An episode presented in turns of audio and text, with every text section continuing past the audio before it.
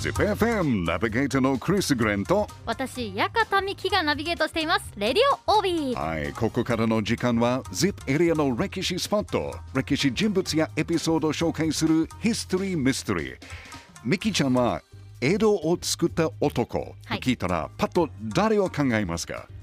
徳川。家康。ちゃんと名前が出てくるかな、そう徳川家康はもちろんそうなんですけどもう一人もう一人。江戸を作った男と言ってもいい歴史人物がいます。それがね、あの ZIP エリア出身の川村随賢です。川村随賢。随賢です、うん。はい、えー、1618年現在の三重県南伊勢町で生まれた随賢はね、うん。13歳の時に江戸へ引っ越して荷物を運ぶ仕事をしていました。でも残念ながら生活はあんまり楽ではなかったみたいですね、でもある時に彼は川に流れてくるあるものを見てすごいビジネスアイデアビジネスチャンスを見つけました。はい。もしかしてミキちゃんもやったことがあるかもしれないけど、うん。お盆になると、うん。ナスやキュウリを動物の形にしてお供えますか、はいはいはいはいはい。やったやったことある？やったことないんですけど、うん。あのもちろんそれをしてるっていうのは、まあそれを昔はねうん。川に流しました、うん、でその川に流れてくるたくさんの野菜を見て、うん。川村随家はね考えたアイデアなんですけどうん。何かわかりますか？何か考えた。えもう私桃太郎のお話を考えたのかな。もっそうだね、うん、ちょっと似てるんですけど随家が考えたビジネスアイデアはね、うん。実は漬物です。漬物。はい。野菜は無料で手に入って、うん。塩ミネラルが必要な労働者たちに漬物を販売してかなり儲かりました。へえすごいですよね。え漬物なかったってことなんですか、まあ、あったんですけど彼がもう無料でその野菜たくさん手に入ってちょっとだけ塩をつけていて、そうすると販売する。コストはすごい低いで高くで売って儲かるんですようね、はい。でそのお金を使って、はい。今度は労働者たちを集まって、うん土木関係の仕事をスタートして、うん30代の頃には、えー木材を販売する仕事もスタートしてさらにお金持ちになりました。すごいです。アイディアが止まりませんね。ですよね、うん。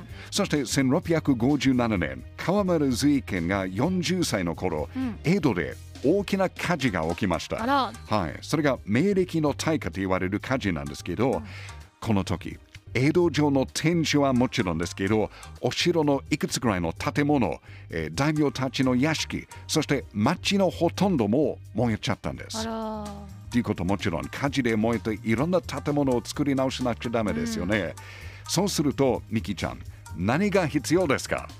人と木材。ピンポーン。そうたくさんの人たくさんの木が必要です、そこに目をつけた川村随家はね。お。誰よりも早く ZIP エリアの基礎に来て、うん。で基礎の木を販売する権利をゲットしてさらにお金持ちになりました、へえ。そして同時に彼は江戸の復興に大きな役割を果たした人として注目されましたね。ということを考えると江戸を作った男と言ってもいいじゃないですか。確かに。うん、でこの火事をきっかけに幕府や大名に知られるようになった川村随家は、治水工事をはじめとして、はい。い、ろんな公共事業も担当す担当するようになりました。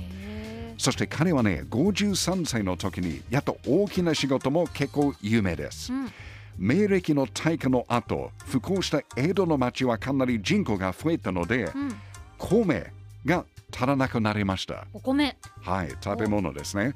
で、幕府から随権にお願いしたのは、うん6つの国、ということ現在の福島県にある幕府の領地で育った米をできるだけ早く江戸まで運べるようにしてという仕事をしました。うんうんまあ、その頃たくさんの米を、えー運ぶためには陸のルートだと結構大変だから、うん海のルートを使ったんですけど、うんミキちゃん船で東北の福島から江戸に運ぶのにどのぐらいの時間がかかったと思いますか？へえ当時ですよね。当時です。はい。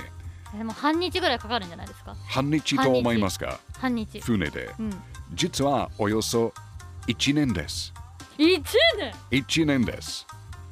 1年？だってもう風とか海の流れとなかなかつかかない。つかないんですよね。そう。で、同時にかなりお金もかかったみたいです。あで、川村随家はね、その問題を直すために、ルートを自分で調査して、ん。なんと3ヶ月で運べるようにプランニングしました。すごっ。それも結構すごいです。うんすごいです。で、他にもたくさんの公共事業を成功させた川村随家はね、旗本として武士の身分をもらって、1699年、82歳で亡くなりました。まあ、江戸を作った男として、小説にもなっている川村随家はね、ZIP エリア出身、そして日本の発展させたヒーローの一人です。うんやっぱり ZIP エリアの歴史、そして歴史人物って面白いですね。ZIPFM History Mystery 今日は江戸を作った男と呼ばれる ZIP エリア三重県出身川村随家の紹介しました。やっぱり尊敬する歴史人物ですね。すごいアイデアズマンでした、なのでゼロからミリオンドラマンになりました。